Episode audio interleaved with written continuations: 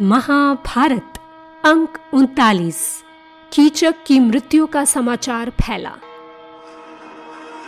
तो जैसा कि हमने पिछले अंक में जाना कि कीचक का वध भीम ने आधी रात कर दिया था।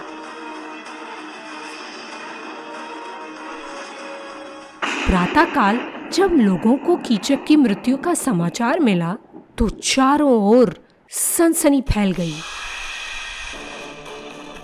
कीचक की मृत्यु कैसे हुई? किसने की उसकी हत्या? रहस्य बना हुआ था।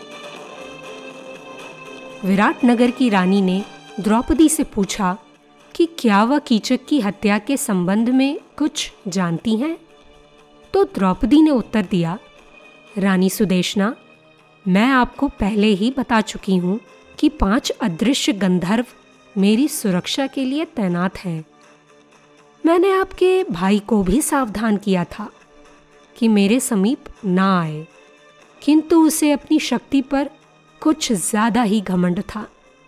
इसलिए उसने मेरी चेतावनी की परवाह नहीं की और उन गंधर्वों के हाथों मारा गया।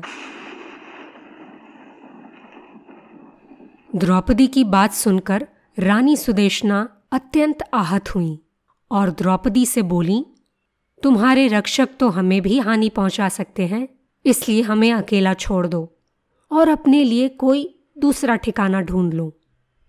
इस पर द्रौपदी ने कहा, रानी, आप बहुत उदार हैं, आपने मुझे आश्रय दिया है तो भला मैं आश्रय देने वालों को हानि कैसे पहुँचा सकती हूँ? आप मुझे यहाँ सिर्फ़ तेरह दिन और रहने दें, मैं आपको आश्वस्त करती हूँ। कि हमारा यहाँ रहना इस राज्य के लिए वरदान सिद्ध होगा। कीचक की हत्या का समाचार चारों दिशा फैल रहा था। उधर हस्तिनापुर में दुर्योधन ने हर दिशा में अपने गुप्तचर तैनात किए हुए थे, ताकि पांडवों का कोई सुराग मिल सके। वह चाहता था कि पांडव किसी भी तरह अपने अज्ञातवास के काल में पकड़े जाएँ और वह पांडवों को दोबारा वनवास भेज सके। लेकिन उसके गुप्तचर पांडवों का पता लगाने में असफल रहे। पर जब कीचक की मृत्यु की सूचना हस्तिनापुर तक पहुँची तो दुर्योधन और मामा शकुनी के कान खड़े हो गए। मामा शकुनी को संदेह हुआ कि हो ना हो, इसके पीछे पांडवों का ही हाथ है। क्योंकि जिस तरह कीचक का वध किया गया था, उसे पूर्ण विश्वास था कि यह बलशाली भीम का ही कार्य है और पांडवों के अज्ञातवास को क्षीण करने का अवसर दुर्योधन हाथ से जाने नहीं देना चाहता था। तो दुर्योधन ने विराट नगर पर आक्रमण करने का निश्चय कर लिया। दो बहुत बड़े कारण दुर्योधन के पक्ष में थे। पहला, दुर्योधन जानता था कि विराट नरेश बहुत निर्बल है।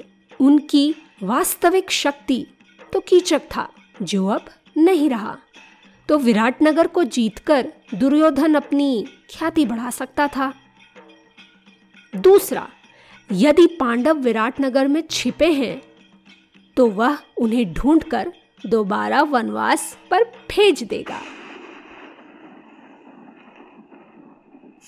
यह स्वर्णिम अवसर दुर्योधन हाथ से कैसे जाने देता?